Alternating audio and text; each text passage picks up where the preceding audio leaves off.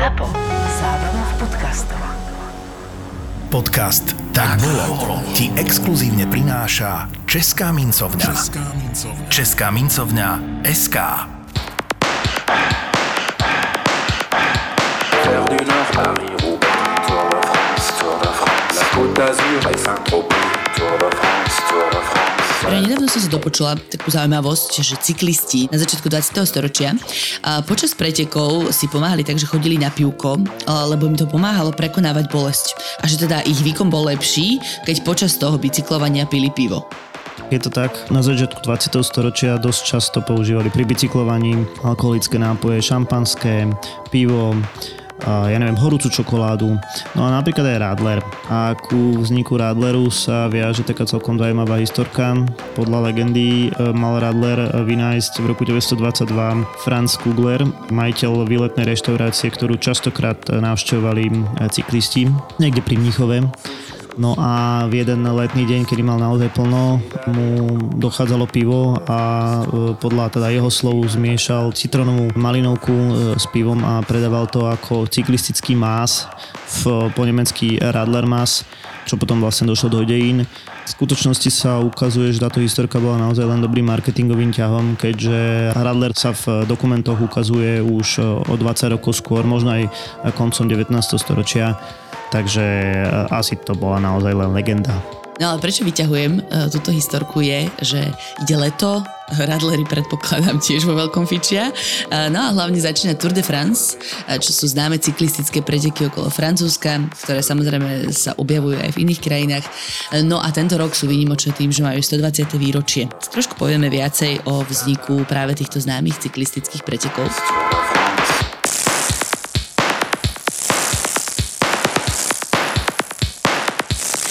Aby sme tak urobili, tak sa musíme presunúť do 19. storočia, respektíve na prelom 19. a 20. storočia do Francúzska. Samotný bicykel ale je starší ako prelom 19. 20. storočia, je starší ako 120 rokov. Áno, samotný taký klasický bicykel vznikne ešte povedzme v 70. rokov 19. storočia, ale teda e, jemu bude predchádzať ešte tzv. drysin alebo drezina, čo fungovalo na princípe dnešného detského odrážadla. Hej. To znamená normálne dve rovnako veľké kolesa v rade a s tým, že to nemalo žiadne pedále ani reťaz a ľudia sa pohybovali tým, že teda sa odrážali nohami, sedeli, sedeli nome na sedadle a odrážali sa nohami. A bolo to pomerne teda populárne, e, dokonca teda aj Jan Kolár, náš slovenský spisovateľ a proste dejateľ je známe, že to používal. No taký ten klasický bicykel sme povedali, že príde v 70 rokov. Ešte mu bude trošku predchádzať aj ten klasický monocykel s tým, s tým veľkým predným kolesom. To malo výhodu v tom, že to vyvinulo pomerne veľkú rýchlosť, ale zase to nebezpečie pri násadaní a výsadaní bolo pomerne veľké a rozhodne tento stroj nie je vhodný pre si, nejaké asi masové... to zakrúti, to nešlo úplne jednoducho.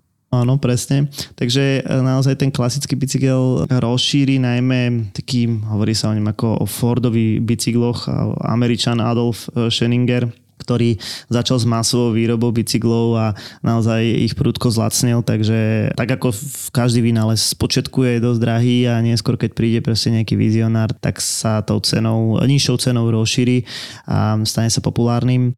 Je zaujímavé, ako sa v priebehu 20. storočia vlastne stane bicykel fenomenom. V Amerike to bude skôr e, hračka pre deti a zatiaľ, čo v Európe sa to stane pomerne populárnym dopravným prostriedkom a napríklad v Ázii, najmä tomu v Číne, bicykel bude dokonca, by som povedal, spoločenským statusom naozaj vlastniť eh, tzv.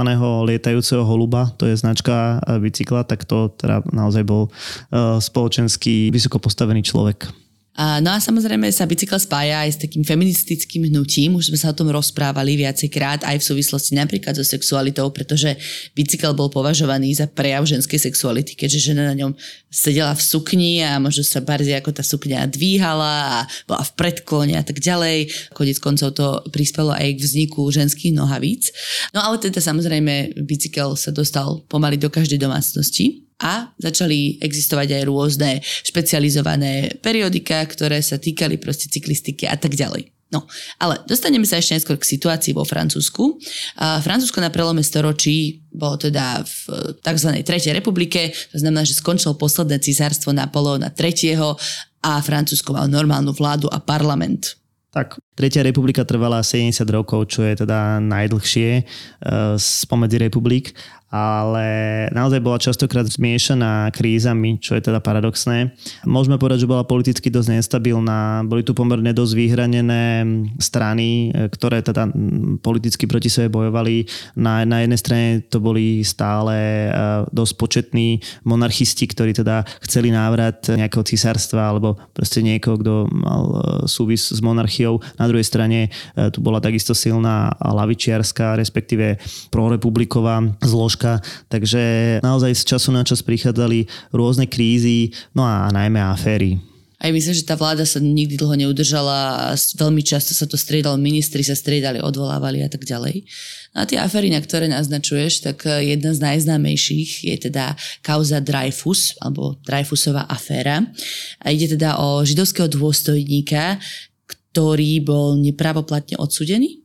Ktorý bol správoplatne odsudený, ale nespravodlivo odsudený. Vyslovene ide o justičný omyl s tým, že teda on bol židovského pôvodu, tak ako si povedala, a bol odsudený za vlasti zradu, pretože mal vlastne poskytnúť nejaké materiály Nemcom, čo teda bolo naozaj e, pre Francúzov absolútne nepriateľné. No a za to, to bol poslaný na doživotie e, do francúzskej Guajany, do vyhnanstva. No a teda na tomto ostrove strávil niekoľko rokov, kým sa prišlo na to, že existuje iný dôstojník, ktorý je podozrivý z rovnakého skutku. A teda vyšetrovaním sa mm, prišlo na to, že pravdepodobne on bol za to zodpovedný, ale to vyšetrovanie presne stálo na čom? Že, že kde bola tá to, chyba v dôkazoch? Celé to obvinenie bolo postavené na vlastne písnoznaleckom posudku práve proste listu, ktorý mal napísať Dreyfus. E, ten písnoznalec napriek tomu, že nemal veľké skúsenosti, označil za autora práve Dreyfusa a neskôr sa ukázalo aj to, že boli vlastne ďalšie dva dokumenty vyslovene vyrobené a ďalším teda výskumom sa ukázalo, že ten list v skutočnosti napísal dôstojník menom Esterházy, e, teda, ktorý síce nikdy e, za tento čin odsudený nebol, ale dnes teda už môžeme povedať, že on bol v skutočnosti vinný. No. Uh-huh. A ten písmo znalec to robil preto, že Dreyfus bol žid asi zároveň e, to bolo proste celé také nárafičené ministerstvo obrany. Musíme naozaj povedať, že vo francúzskej spoločnosti boli v tomto čase naozaj veľmi silné protižidovské nálady. Toto nie je e, prvá aféra, existovali iné aféry, do ktoré boli proste zapojení e, židovskí finančníci. No ale čo je dôležité pokračovanie Dreyfusovej aféry, celého toho príbehu a, alebo prípadu sa chytí známy spisovateľ Emil Zola, ktorý využil svoj vplyv a napísal taký, taký článok do novín, kde proste hovoril o tom, že sa stal omyl a že jednoducho obviňoval francúzsku vládu a za to bol postavený pred súd, čo on vlastne on chcel. A pri tom súde e, ako keby boli e, naozaj vyplávali na povrch viaceré fakty a vlastne ukázalo sa, že je do toho zapojený štát. A naozaj v tomto momente sa tá Dreyfusová aféra e, naozaj stala top témou na niekoľko rokov a e, rozdielila celé Francúzsko. V podstate e, dá sa povedať, že tá konzervatívnejšia, môžeme kľudne povedať aj tá monarchistická časť Francúzska bola jednoznačne proti Dreyfusovi. Oni tvrdili, že je proste žid, tým pádom je, je vinný. Zatiaľ čo e, by som povedal tá liberálnejšia, tá lavicová časť Francúzska hovorila, že je nevinný a treba ho prepustiť. Napokon teda došlo k prešetreniu jeho prípadu. treba povedať, že teda pôvodný verdikt bol zrušený, ale znova bol odsudený odsúdený tentokrát už iba na 10 rokov, ale prezident e, republiky ten verdikt zrušil a dal mu milosť a napokon bol plne rehabilitovaný až po 12 rokoch v roku 1906. Čiže e, naozaj tá aféra, by som povedal, v niektorých oblastiach Francúzska je živa dodnes. Nič e, ostrejšieho vo francúzskej spoločnosti si dovolím tvrdiť nebolo. Uh-huh. Inak eh, keď sa bavíme o samotnom Alfredovi Dreyfusovi, tak jeho normálne nechali bojovať v prvej svetovej vojne, čo mi proste príde úplne na, na hlavu postavené, že teda on ako dôstojník francúzskej armády bude proste rehabilitovaný a, a bude, na, bude neskôr bojovať v prvej svetovej vojne, čo je teda akože už, už, už dosť. No ale čo je pre nás dôležité, tak, tak ako si povedala, vo Francúzsku existujú uh, rôzne noviny, No a jedným z nich je denník Levelo, čo bol teda najväčší športový e, denník e, vo Francúzsku.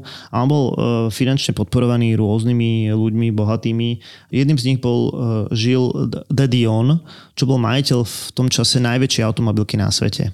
On počas jednej demonstrácie, ktorá teda bola proti Dreyfusovi, napadol palicou prezidenta republiky, na čo mu proste bol vymeraný pomerne malý finančný trest, tak samozrejme, že bol, bola to vplyvná osoba. No ale v samotných novinách Levelo Proste redakcia bola jednoznačne prodreyfusovská a tento čin e, redakcia odsudila a písalo sa o tom. Na to tento The Dion e, sa rozhodol, že e, prestane podporovať finančne redakciu a dokonca, že si založí vlastne akýsi trucpodnik a vlastne založil si vlastný športový denník, ktorý sa bude volať Le Auto Velo, čiže akože aj tak, aj tak. No a... No, aby sme si to preložili, tak levelo znamená bicykel a le auto velo, teda bicykel auto. Hej. áno, áno, áno. No a dostal na svoju stranu aj ďalších finančníkov, ako napríklad Eduarda Michelina, alebo Michelena a spoločne teda založia tento uh, trúc podnik s tým, že ich počiatočné predstavy vôbec nie sú naplnené, tomu denníku sa nedarí natoľko dobre, tak musia niečo e, vymysleť na podporu predaja. Iba malá otázka, prepač. Ty si povedal, že Didion zbil prezidenta palicou a jeho redakčníci o tom písali posmešne v Levelo, hej? Áno. Ja som si myslela, že on založil Le Auto, pretože redakčníci boli pro Dreyfusovský. On to bolo kvôli tomu, že si z neho robili srandu, že zbil prezidenta palicou? Uh, ono to bolo proste preto, lebo naozaj tá samotná redakcia bola ako keby boli pro Dreyfusa, hej, a zatiaľ čo on bol proti Dreyfusovi a naozaj uh, bolo napísaných niekoľko článkov, na čo on reagoval tým, že ja vzťahujem vlastne finančnú podporu pre denník a zakrátko na to založil nový. Proste nerozumeli si názorovo a on asi nebol úplne v pohode chalan, tak tiež. Tak, musíme naozaj v tomto čase povedať, e, že e, tie antisemické nálady boli veľmi rozšírené a on patril k tej e, proste ultrabohatej časti Francúzska, ktorá teda naozaj razila túto politiku, že Židia môžu za všetko. No. No a teda keď už sme sa konečne prebojovali cez eh, všetky tieto politické drámy, a tak sa dostávame konečne k samotnému preteku. Časopisu Le Auto sa teda nedarilo. Medzi tými tak eh, skrátili svoj názov iba na Le Auto z Le Auto Le Velo, a pretože ich časopis Le Velo zažaloval za kopírovanie. A teda tým pádom už máme len auto a velo, aby sme si to skrátili. A oni teda, aby vymysleli nejaký taký dobrý marketing, možno nejakú takú promo akciu, a tak sa rozhodli, že zorganizujú cyklistické preteky. To neboli prvé cyklistické preteky, ktoré by proste niekedy niekto realizoval, ale e, tieto mali byť špecifické v tom, že proste to mal byť nejaký pretek, ktorý by obišiel celé Francúzsko a samozrejme e, Le Auto ako hlavný sponzor e, by bol na očiach tisícom ľudí. Spočiatku to proste znelo ako bláznostvo, ale, ale neskôr sa ukázalo, že teda dobre, poďme do toho.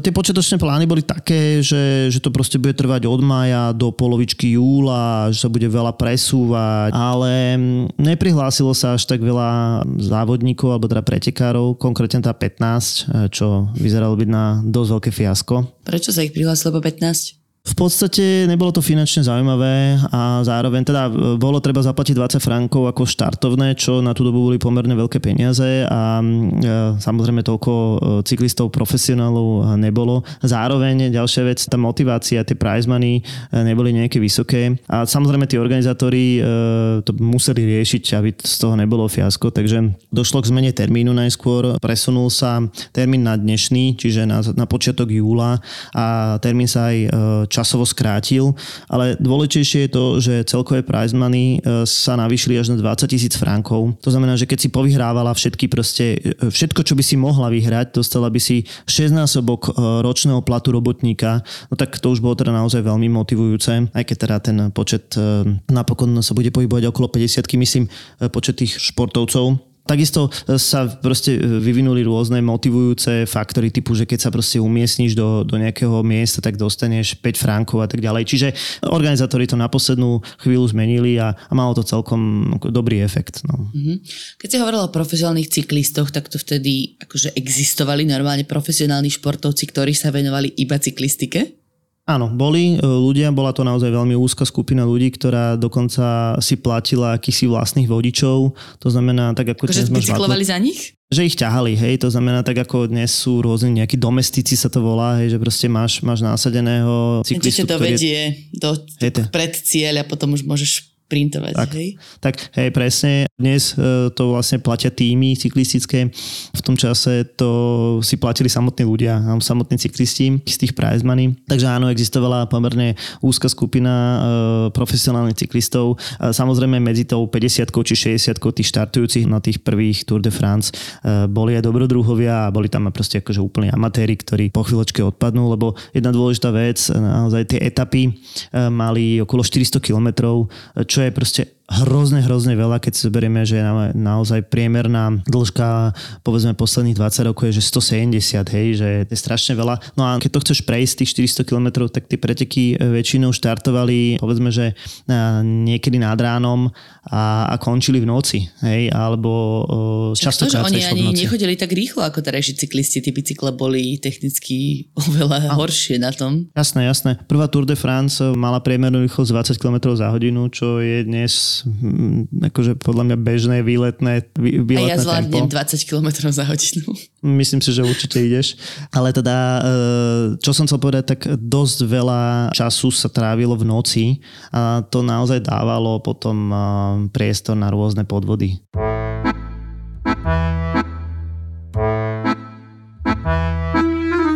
1. december 1904 denní Clauda Martána, spoluorganizátora druhého ročníka Tour de France. Skoro by bolo jednoduchšie vymenovať spôsoby, ktorými sa na druhej Tour de France nepodvádzalo. Mám pocit, že by bolo lepšie preteky zrušiť, hoci sú senzáciou a veľa ľudí je zvedavých na zápolenie o víťazstvo. To, čo sme však v posledných dňoch zažili, bolo neskutočné. Po minulom roku bol opäť favoritom Maurice Garán. Hneď v prvej etape ho spolu s Lucienom Potierom na ceste ohrozoval automobil, v ktorom sedeli štyria maskovaní muži. Vozidlo sa jazdcov snažilo zablokovať a potom dokonca vytlačiť z cesty. Ďalší favorit, Hippolyte Okuturier, mal zase jeden defekt za druhým, čo si vysvetľoval sabotážou. Na konci prvej etapy sme tu mali odstúpenie pre zlomený prst v dôsledku pádu, niekoľko skupinových pádov, takže sme videli jazdcov, ktorí do pedálov šliapali celý od krvi, rozdali sme viacero pokút a diskvalifikovali sme Ferdinanda Pajana, pretože sa čas trasy odviezol autom. Pretekoch je zakázaná akákoľvek pomoc. Vyčerpaný a hladný Maurice Garán však požiadal o jedlo iného jazdca, ktorý v jezde pretekov vyhovel.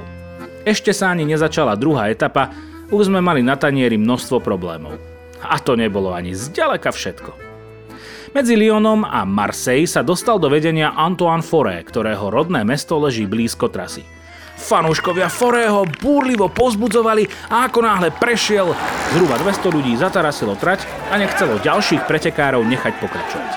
Maurice Garán si pri potýčke poranil ruku a Giovanni Gerby dokonca skončil v bezvedomí.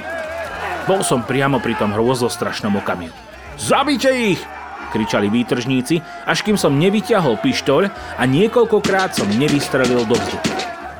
Keď sa situácia upokojila a dav sa nám podarilo rozohnať, vydýchol som si. Myslel som si, že to bolo najhoršie, čo nás mohlo postretnúť, ale mýlil som sa. V ďalších úsekoch trate dostali desiatky pretekárov defekty. Na trati sa záhadne objavili úlomky skla a klinca. Nevieme, kto to urobil, ale podozrievame priaznivcov Forého, ktorý bol ešte vždy vo vedení.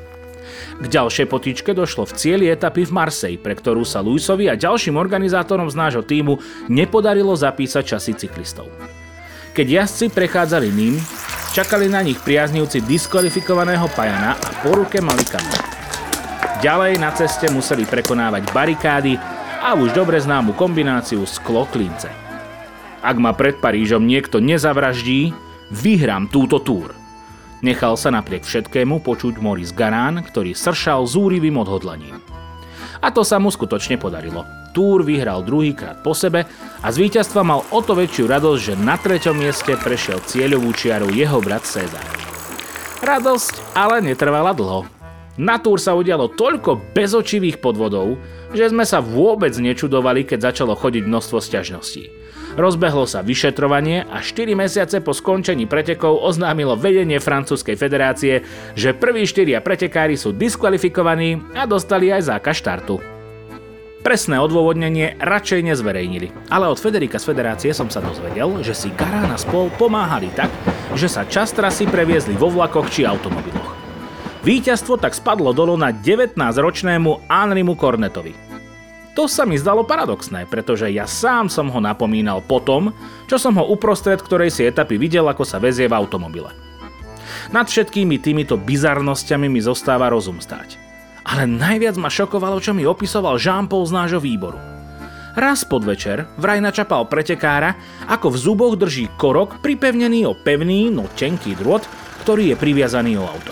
A takto sa nechával ťahať. Keď Jean-Paul jazdca diskvalifikoval, nešťastný a nahnevaný pretekár klial a kričal, že to tak počas nočných jazd robia všetci. A že to je nespravodlivé. Neuveriteľné. Neuveriteľné, aké vynaliezavé vie byť ľudstvo, keď ide o nejakú lumpáreň. Okrem toho teda, že podvádzali a teda chodili v noci vlakom a tak ďalej, tak oni si aj navzájom robili zle počas tých pretekov, lebo vlastne tam neexistovala žiadna nejaká efektívna kontrola. Hej, hej. A zase za to mohla trošku tá noc, pretože žiadne kamery, žiadna helikoptéra, nič podobné tam samozrejme v tom čase nebolo a e, stačilo vlastne e, pod rúškou noci niekoho kopnúť alebo skopnúť z bicykla. Mnohokrát došlo k takému, že si proste poškodili rámy bicyklov s tým, že sa im e, tie, tie bicykle rozpadli a dôležitá vec je, že nemohli použiť žiadnu cudzú pomoc pri oprave. To znamená, keď, keď vám niekto pomohol, tak ste mohli dostať penále Akože znie to ako z Toma a Jerryho. Alebo, alebo aj Looney Tunes, tak si to predstavujem. Koľko vlastne z tých 50 účastníkov prvej Tour de France naozaj dokončilo preteky? Tú prvú Tour de France uh, dokončil len 24 závodníkov, alebo teda pretekárov, s tým, že víťazom sa stal Garen, uh, čo bol teda jeden z favoritov. Treba si uvedomiť, že väčšina ľudí odpadla už počas tej prvej etapy. Naozaj z 400 km to nedá hoci kto. Ale v tom čase sa naozaj jazdilo inak. Keď ste nedošli do cieľa v ten prvý deň, tak e, vám umožnili štartovať aj ďalší deň s tým, ale že ste nemohli už e, byť celkovým víťazom. A tak ako dnes, e, počas týchto prvých pretekov sa rátal čas, čiže dohromady, ako za koľko to prejdeš, tých 6 etap. No a naozaj tie rozdiely boli hrozné veľké, ale naozaj ten Maurice Garen, on sa stal teda veľmi známym. Tie peniaze, ktoré vyhral, použil na kúpu benzínovej pumpy, ktorá ho živila ďalších 40 rokov, takže v podstate v jeho živote to až tak uh, veľmi... Nie... príbeh. Hej, um, áno, v jeho živote to bola jedna, jedna etapa, by sme povedali. A on bol práve inak označovaný za taký malý komín, pretože je známy, že jazdil s cigaretou. To je tiež dnes, dnes komické, že proste bol schopný vyfajčiť proste kvantum cigariet, lebo sa nudil na tom bicykli, asi pravdepodobne. No a, a on aj uh, už v roku 1893 uh, vyhral jedných preteky a, a keď sa ho pýtali, že prečo vyhral, tak povedal, že kvôli svojej diete. No a tá dieta vlastne obsahovala červené víno, ústrice, litre, litre horúcej čokolády. Uh, to sa dnes, akože neviem si predstaviť, že si prestan. Neviem predstaviť, si predstaviť, že... že by som vypila litre horúcej čokolády a išla sa bicyklovať. 400 kilometrov, hej, proste to je naozaj, že dnes naozaj nepredstaviteľné. 29. jún 1904, denník Eliota Fatea, novinára z Le Figaro. Keby sa o to nezaslúžil vlastným talentom, dalo by sa povedať, že som to bol ja, kto Morisa Garana objavil. Napísal som o ňom totiž úplne prvý článok do novín, keď sa stal lokálnou senzáciou na pretekoch v Avensur Elb. Bolo to iba 25 kilometrov od miesta, kde bývala jeho rodina, ktorá sa kedysi pristahovala z Talianska. Morris túžil závodiť. Organizátori mu to však neumožnili s tým, že nie je profesionálny cyklista. Počkal teda, kým závodníci odštartujú a potom vystrelil za nimi ako blesk. Napriek dvom hrôzostrašným pádom všetkých predbehol a skončil prvý. Diváci boli nadšení a na neznámeho nováčika si už pripíjali. Organizátori ho však napriek jeho mimoriadnemu výkonu označili za podvodníka a odmietli mu vyplatiť odmenu vo výške 150 frankov. To divákov tak napálilo, že sa vyzbierali a odovzdali Morisovi 300 frankov, vďaka čomu sa stal profesionálom. Prvé skutočné profesionálne víťazstvo získal v 24-hodinových pretekoch v Paríži v roku 1893. Podujate sa konalo vo februári a ja si presne pamätám, ako som váhal, či sa prežeky stihnú skončiť, kým sa mojej sestre a švagrovi narodí dieťa. Bolo to neuveriteľné, ale malá Ines prišla na svet 24 hodín po štarte, keď Morris preteky vyhral. Bolo to vo februári a závod dokončili iba dvaja pretekári. Ostatní odstúpili pre strašný chlad. Morris za 24 hodín prešiel 701 km a jediného ďalšieho jazdca, ktorý dokončil preteky, porazil o 49 km. Múdro totiž zvolil úplne inú stratégiu. Zatiaľ, čo ostatní jazdci pili veľa silného červeného vína, Garam prežil na 19 litroch horúcej čokolády, 7 litroch čaju, 8 varených vajciach, zmesi kávy a šampanského, 45 rezňoch, 2 kg ryže a ústriciach. Medzi tým prišli ďalšie závody, v ktorých bol Moritz viac alebo menej úspešný. Paríž-Brest-Paríž, Paríž-Rubé a ďalšie, ale potom prišla túr. Pôvodne sa očakávalo, že bude súťažiť okolo 150 jazdcov, ale nakoniec sa ich prihlásilo len 60. Konkurencia, aspoň na vrchole poľa, bola tvrdá. Na štartovej čiare bolo asi 10 až 15 legitímnych profesionálnych jazdcov. Zvyšných asi 40 alebo 45 nájdených nadšencov boli mesiari, pekári a výrobcovia svietnikov. Išlo sa po nespevnených cestách, na ktorých jazdci často dostanú defekt a o spolahlivosti brzd nemôže byť ani reči. Boli to ale preteky, aké sme dovtedy ešte nikdy nevideli. Maurice Garan prešiel neuveriteľných 2428 km počas šiestich etáp, ktoré boli v priemere 400 km dlhé. Celkový čas, ktorý strávil na bicykli, bolo 94 hodín, 33 minút a 14 sekúnd. Keď som s ním neskôr hovoril, bol šťastný. Poznali sme sa však roky a neskôr mi súkromne povedal, že si z prvej túr takmer nič nepamätá. Videl som iba rozmazanú šeť, ktorá sa mi myhala pred očami – na ceste som trpel, bol som hladný, bol som smedný, bol som ospalý, trpel som. Plakal som medzi Lyonom a Marsej a nakoniec som bol pyšný, že som vyhral. A priznám sa, že som bol na Morisa pyšný aj ja. Až neskôr som sa dozvedel o obvineniach z podvodov, ktoré sa na neho zosypali. Na prvej túr som mu však veľmi fandil a bol som veľmi hrdý, čo dokázal. No a aký bol teda nakoniec výsledok pre Le Auto um, o tom, či bola táto akcia úspešná? Bola úspešná, naozaj e, predaj novín Le Auto sa prúdko zvýšil a rástol ďalšie ročníky, až teda natoľko, e, že Levelo skrachovalo to pôvodné pro Dreyfusovské periodikum nakoniec z toho vyšlo ako porazený. Áno, v tomto prípade už teda vôbec nešlo o to, že či Dreyfusovci alebo proti Dreyfusovci ten pretek Tour de France sa stal naozaj celofrancúzsky známy a teda s výnimkou toho roku 1904, kedy sa reálne uvažovalo o tom, že už sa to pokračovať nebude, tak ľudia vyslovene čakali uh, ďalší a ďalší a ďalší rok a naozaj tie predvojnové roky uh, to bol proste fenomén, už, už by som povedal celospoločenský. Uh-huh. A kedy sa potom zmenili tie pravidla ďalšie, že však oni už uh-huh. nemohli potom jazdiť v noci a tak ďalej? Najmä po tom roku 1904, kedy e, to bolo vyslovene škandalózne, tak e, tí, tí usporiadatelia naozaj skúšali meniť pravidlá, vymysleli bodový systém, čo je tiež také e, celkom zaujímavé a až smiešné, že v podstate vyhral ten, kto mal najmenej bodov, nie najviac, ale najmenej. Čiže za víťazstvo si dostala jeden a v podstate ťa bodami penalizovali. Keď si došla druhá, tak si dostal, dajme tomu 3 body, tretia 5 bodov a tak ďalej. Hej. Vlastne víťaz mal ten, čo mal najmenej bodov Problém bol, že e, keď si došla aj o hodinu skôr ako všetci ostatní, tak stále si mala proste ten svoj jeden bodík a ľudí to vôbec nemotivovalo jazdiť rýchlo a v podstate to bola pomerne dosť veľká nuda. Všetci išli v nejakom pelotóne celú cestu a rozdali si to až, až na posledných metroch či, či kilometroch. Takže divácky to až také zaujímavé nebolo, ale naozaj sa odstranili tie nočné preteky. Inak e, zaujímavá vec, e, ten posledný, ktorý bol v pelotóne, alebo ktorý teda posledný pretekár musel niesť akýsi červený lampáž a, ktorý...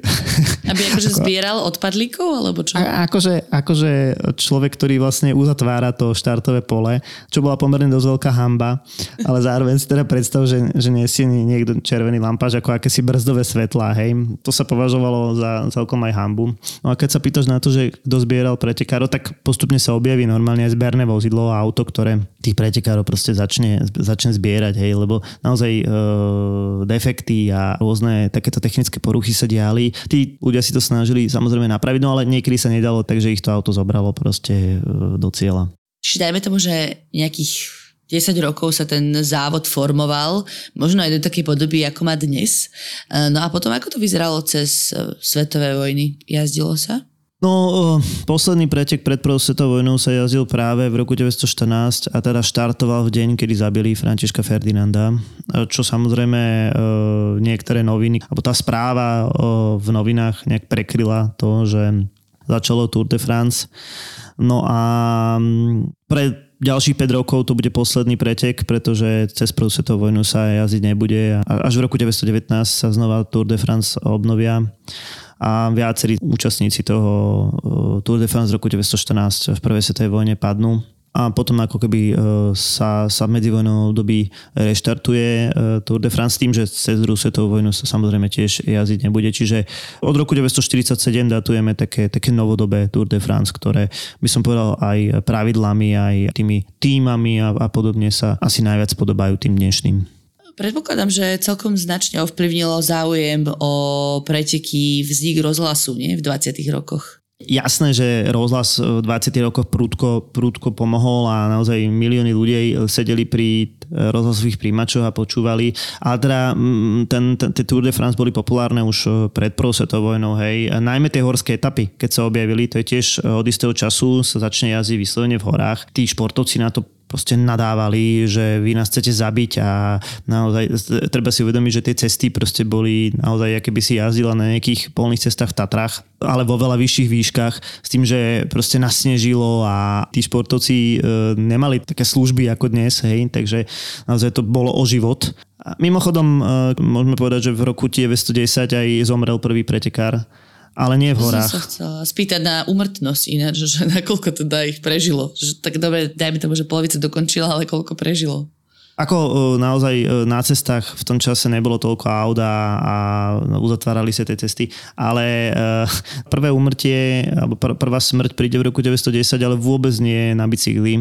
Ten prvý pretekár si išiel zaplavať do mora a pravdepodobne sa utopil, alebo ho uštipla medúza. To sú také dve možnosti, ktoré sa najčastejšie objavujú, ale teda v tých prvých rokoch naozaj nebola nejaká umrtnosť aj keď opakujem, bolo to naozaj náročné, veľmi náročné. E, tie, tie technológie, aj, aj ten tréning, hej, e, bol, bol úplne odlišný. Zober si, že e, vlastne niektorí tí výťazí išli na rok robiť úplne inú profesiu, išiel robiť novinára, potom sa po roku znova vrátil jazdiť Tour de France, tak akože to je nepredstaviteľné, hej, na, na dnešnú svet, že v podstate buď si profesionál a venuješ tomu všetko, alebo nie, hej, takže... Mm.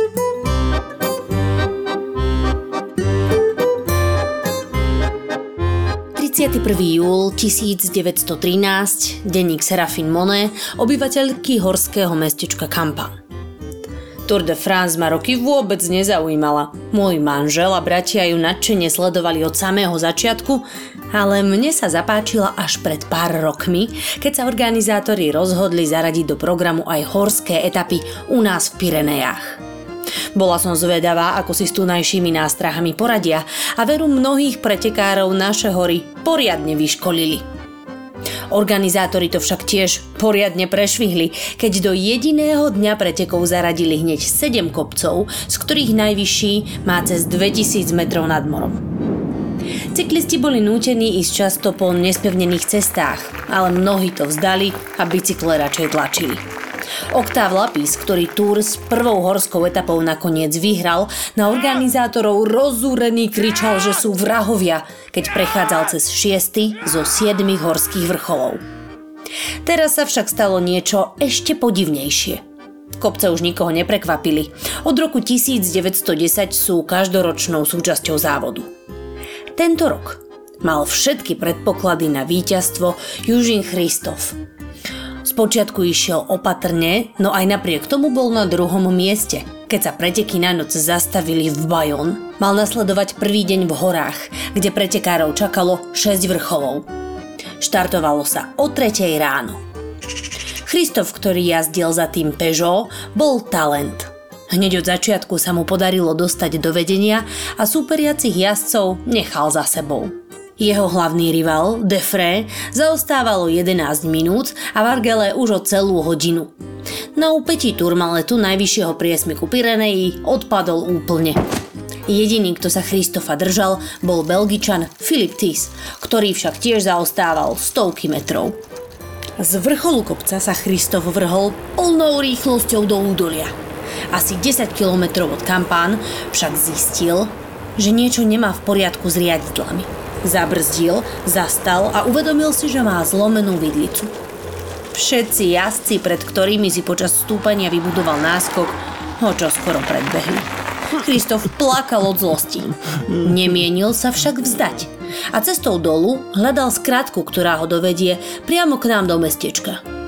S bicyklom na pleci prešiel viac ako 10 kilometrov. Nakoniec k nám však dorazil a natrafil na našu Marí, ktorá ho zaviedla ku Kováčovi, mesiemu Lokomtovi. Lokomt sa ponúkol, že zlomenú vidlicu zvarí, ale funkcionár pretekov a manažéri konkurenčných tímov to nedovolili. Podľa pravidiel je jazdec zodpovedný za opravu svojho bicykla sám a pomoc zvonka je zakázaná. Christof sa teda pustil do opravy podľa Lekontových pokynov. Trvalo mu to 3 hodiny a rozhodca ho penalizoval 10 minútami, ktoré neskôr znížil na 3, pretože Christof dovolil 7-ročnému chlapcovi Kornimu, aby zaň ho pumpoval mech. Ubohý Christof. Musel to byť strašný pocit takto prísť o výhru. Nakoniec skončil na 7. mieste. U nás v mestečku je však hrdinom a nie je dňa, aby Monsieur Lecomte tento príbeh niekomu znova a znova nevyrozprával.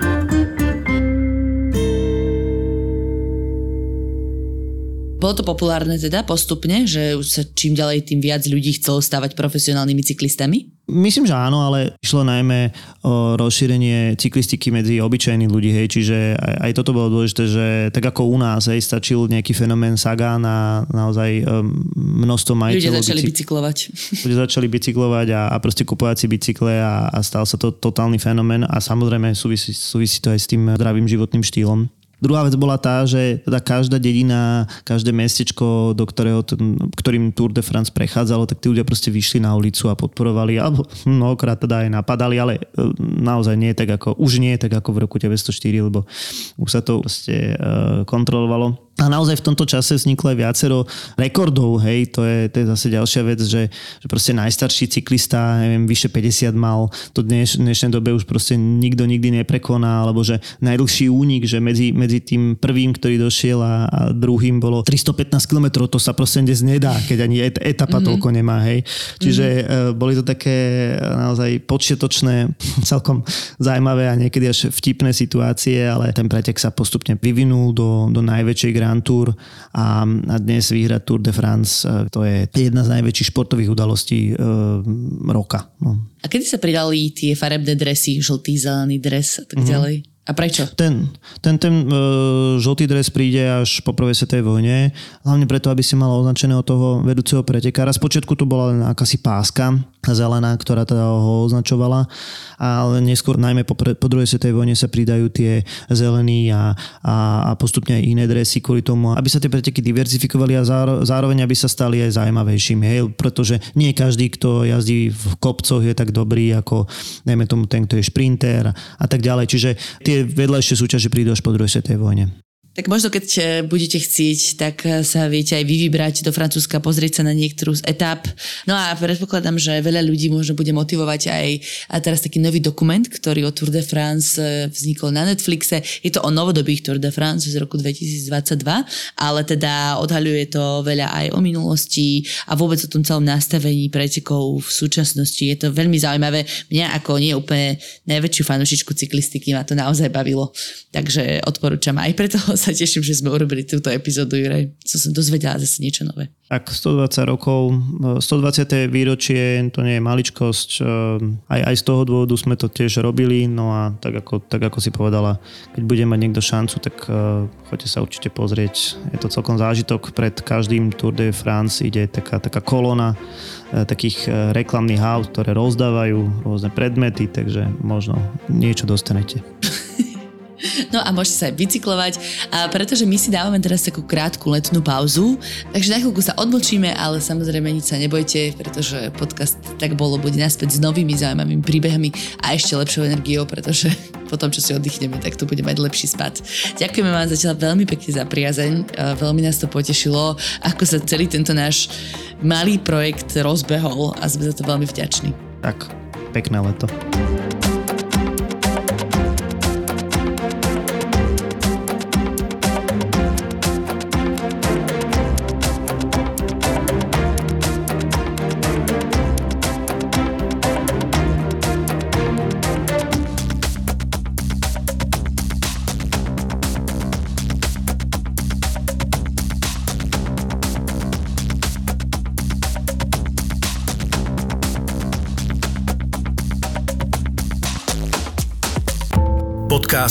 Tak bolo. Tak vám exkluzívne prináša Česká mincovňa. Investujte rozumne a štýlovo. Investičné mince slovenského orla a českého leva nájdete iba v e-shope Českej mincovne. Česká mincovňa SK. ZAPO. Zábrná v podcastovách.